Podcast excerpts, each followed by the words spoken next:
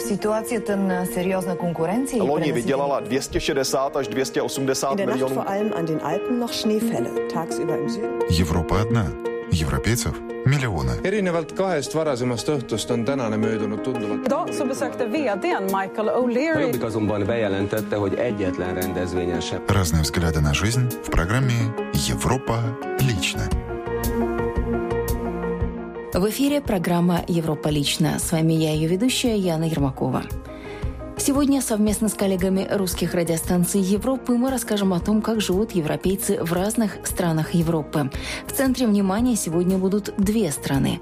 Мы расскажем о том, как развивается в Польше краудфандинг – система народного финансирования проектов. Один из авторов решил доплыть до Черного моря на двери от своего туалета. Люди решили, что идея настолько сумасшедшая, что стоит ее поддержать.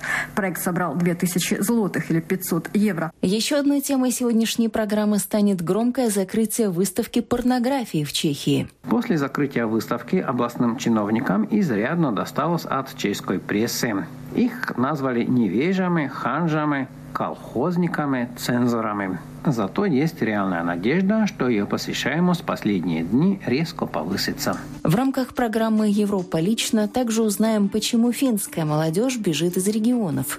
Ну а начнем с некоторых новостей, которые стали актуальными на этой неделе для наших шведских соседей. 35 миллионов крон, более 5 миллионов долларов выделяет Швеция в качестве гуманитарной помощи Украине, сообщает ЭКО, ссылаясь на министра Швеции по оказанию помощи зарубежным странам Хелеви Энгстрюм. Деньги предназначены на продукты питания и медикаменты для жителей пораженного войной Востока Украины, а также на восстановление разрушенных инфраструктур. После аннексии Крымского полуострова Россия и Швеция заморозила минувшей весной 50 миллионов крон, которые предназначались на развитие системы очистки сточных вод Крыма. Минимум 200 тысяч человек в Луганске находятся без воды, электричества и мобильной телефонной сети. Царит дефицит продовольствия, лекарств и горючего. Гуманитарная ситуация грозит ухудшиться еще больше, если конфликт будет продолжаться и наступит похолодание. Долг Швеции как гуманитарной сверхдержавы помочь украинскому народу, пишет министр Швеции по оказанию помощи зарубежным странам Хилеви Энгстрюм в сообщении для СМИ.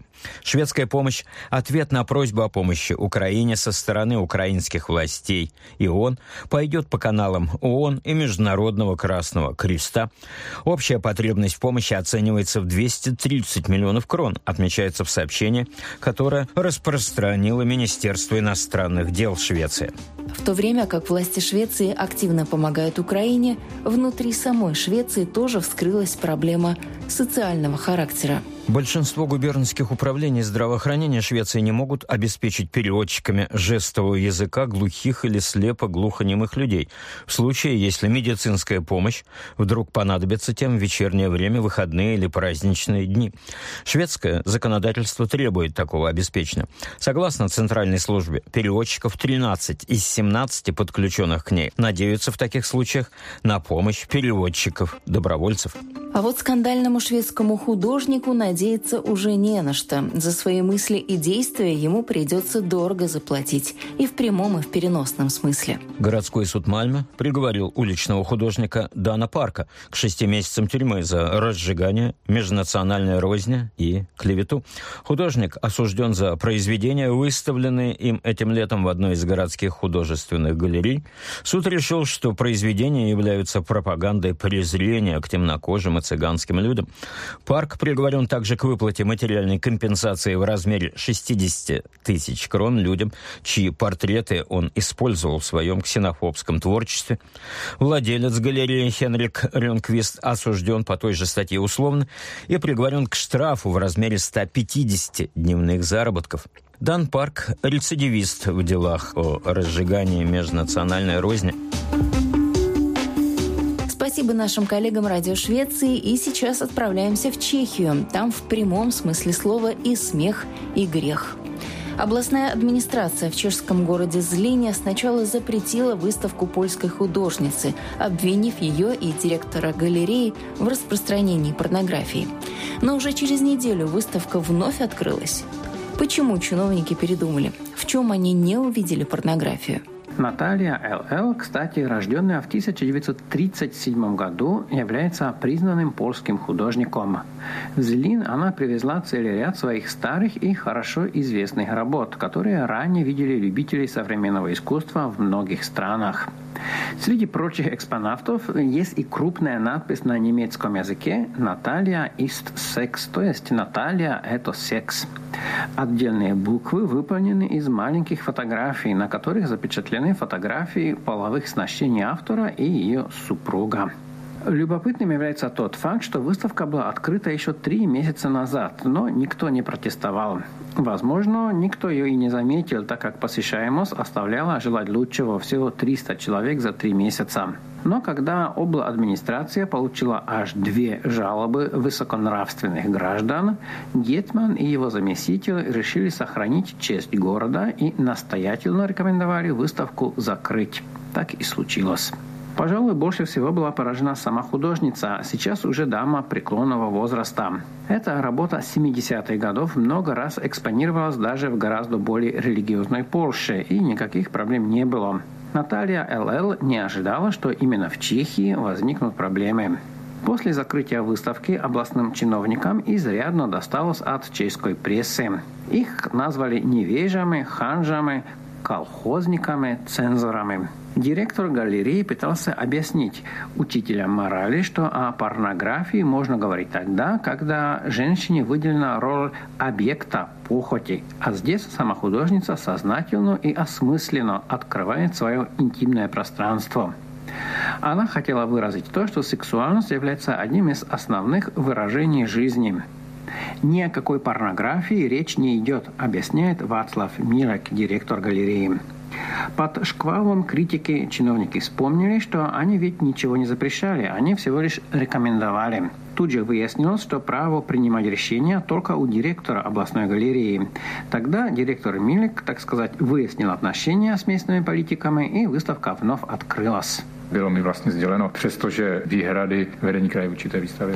Мне было сказано, что руководству нашего края выставка по-прежнему категорически не нравится, но решение о ее закрытии входит исключительно в полномочия директора.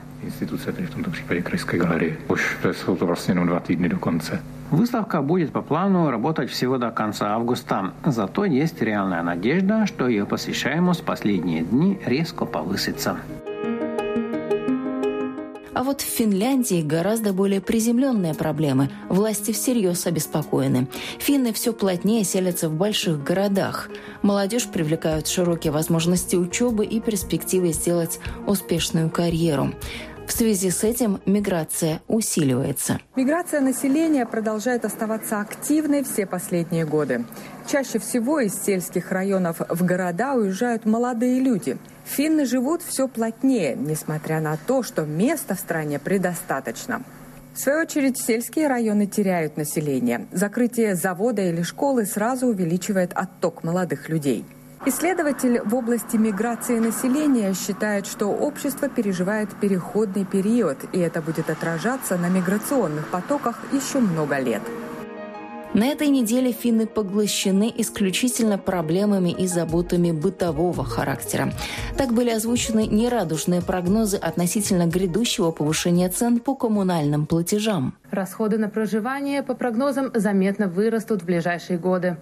По результатам исследования экономического института Пеллерво жилищные расходы вырастут в среднем на 3,6% в год. Это связано, в частности, с ужесточением налогообложения и ростом цен на энергию. Самое дорогое место жительства Финляндии – это столичный регион. Разница затрат на жилье между столицей и другими регионами страны может достигать тысячи евро в месяц. Согласно прогнозам, расходы на съемное жилье вырастут меньше, чем на собственное.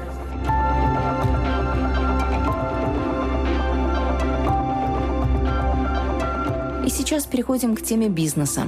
Краудфандинг по-польски, портал народного финансирования в этом году собрал на различные проекты 2 миллиона злотых или примерно полмиллиона евро.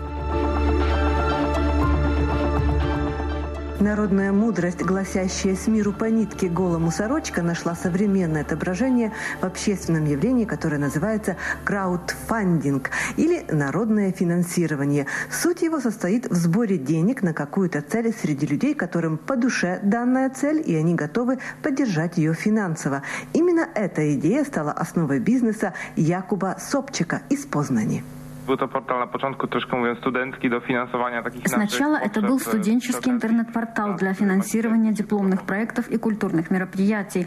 Потом оказалось, что таким образом можно реализовать множество идей. И в 2011 году мы запустили портал для всей страны. Должен признаться, что поначалу это была тяжелая работа. Мы ездили по Польше, рассказывали о нашей идее, убеждали людей, что с помощью портала можно собрать деньги для реализации их идей. Ребята назвали свой портал «Поляк потрафи. Поляк может, поляк сумеет. Работает он довольно просто, утверждает Якуб Собчак. Если Если у вас есть идея, достаточно зайти на портал, щелкнуть окно «Старт», кратко написать о своей идее и какой нужен бюджет для ее реализации. После этого мы связываемся с автором идеи и подсказываем, как правильно и хорошо подготовить проект. Автор сам все делает, описывает, придумывает награды для доноров, снимает видео. Когда проект готов, мы его еще раз проверяем и размещаем на на портале. Еще раз остаточно верификуем и умещаем на стороне. На портале проект находится 45 дней. За это время он должен собрать столько, сколько указано в бюджете. Донорский вклад может составлять от одного злотого и больше. Вклады добровольные. Информация о ходе сбора средств открыта для всех. Więcej, без Если проект соберет указанную сумму или больше, автор получает все деньги. Были проекты, которые собирали на тысячу или две тысячи процентов больше.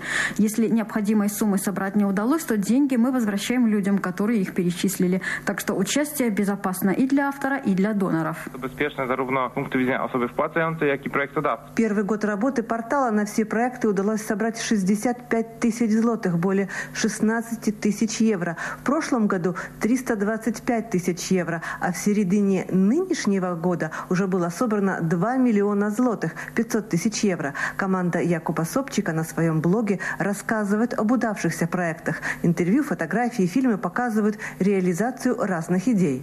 Bardzo dużo projektów książkowych, różnych tomików wierszy. Было много издательских проектов, томики стихов, другие книги. Были очень большие мероприятия, концерты, фестивали, были магазины и настольные игры. Например, на строительство домов из глины и соломы удалось собрать 100 тысяч злотых или 25 тысяч евро, а рекорд польского общественного финансирования составил более 32 тысяч евро.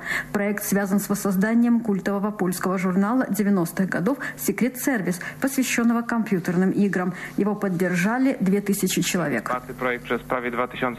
Есть, мягко говоря, очень оригинальные идеи. Jeden z naszych проектодавцев постановил... Один из авторов решил доплыть до Черного моря на двери от своего туалета. Люди решили, что идея настолько сумасшедшая, что стоит ее поддержать. Проект собрал 2000 злотых или 500 евро. Автор реализовал проект, сделал из двери плод и доплыл до Черного моря. Сейчас он организовал акцию в Лондоне и сплавляется по Темзе, чем вызывает большое удивление. И спływa tamizą i wszędzie budzi duży podziw. Краудфандинг или общественное финансирование порой становится инструментом маркетинга, неким знаком, что данная бизнес-идея имеет отзыв у потребителя, а это означает спрос на товар или услугу. Бывает так, как, например, в случае браслетов «Диабет-монитор». Для запуска производства нужно было 25 тысяч евро, а собрали только 5 тысяч. Но проектом заинтересовался один бизнесмен, который занялся выпуском этого нужного продукта, и скоро он появится в продаже możliwość nabycia takiego właśnie specjalnego monitora. Портал «Поляк по трафе» – это тоже бизнес. Работники зарабатывают на комиссионном вознаграждении как агенты-посредники, поясняет Якуб Собчак. Если проект ta prowizja wynosi... Если проект удается реализовать, то мы получаем комиссионные в размере 9,9%. Около 7,5% идет на обслуживание портала, 2,5% на обслуживание финансовых операций. Платности. Обязанности распределены в команде следующим образом. Osoba, która od razu na początku przyjmuje wnioski. Один человек принимает заявки, оценивает их, проверяет, соответствуют ли они правилам. Два человека работают исключительно с авторами проектов, переписка, подсказки, консультации. Один сотрудник занимается связями с общественностью и СМИ, еще один – компьютерной графикой. У создателя и руководителя портала «Поляк по трафи» Якуба Собчика все время уходит на ведение бизнеса. Я не отношусь к e, работе как рутине. Для меня это стоящее и приятное дело. Я получаю огромное удовлетворение. Осуществилась моя мечта – иметь свою фирму, делать что-то хорошее и при этом помогать людям реализовать их мечты. Поэтому я занимаюсь только порталом «Поляк по трафи». Zajmuje się tylko Polak potrafi. Так с миру по нитке можно сшить сорочки не только многим людям, но и себе. Ну что ж, это была программа «Европа лично». О чем мы не успели рассказать на этой неделе, расскажем на следующей. Этот выпуск для вас подготовила и провела я, Яна Ермакова, в сотрудничестве с нашими коллегами русских радиостанций Швеции, Польши, Чехии и Финляндии. До новых встреч!